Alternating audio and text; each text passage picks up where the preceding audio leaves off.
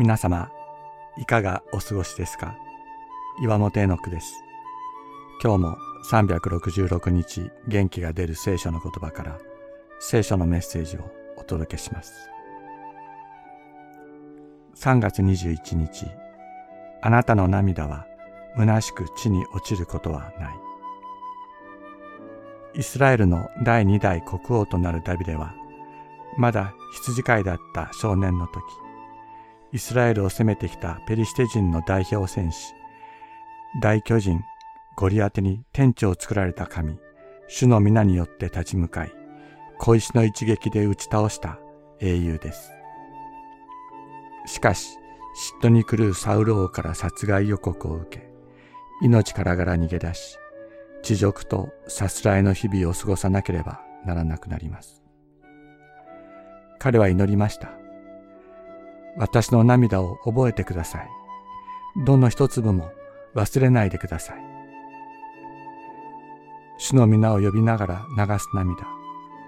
主の皮袋がいっぱいになるほどの涙を流したのがダビデでした。主の前に出るときはありのままの心でいられる。主が共にいてくだされば勇者として戦うこともできる。苦しい時は苦しいということもできる。主の前では泣くこともできる。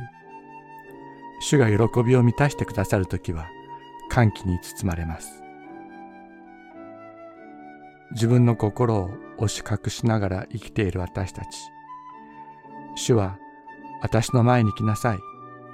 私があなたと共にいる。あなたの心は私がすべて知っている。あなたが泣くとき、私も共に泣き、あなたが喜ぶとき、私も共に喜ぶ。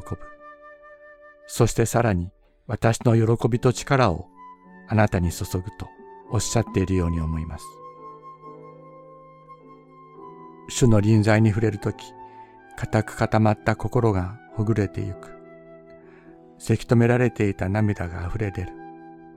その涙をすべて受け止めてくださっている主がいる。その一粒一粒の意味を知ってくださっている主、覚えてくださっている主がいるのです。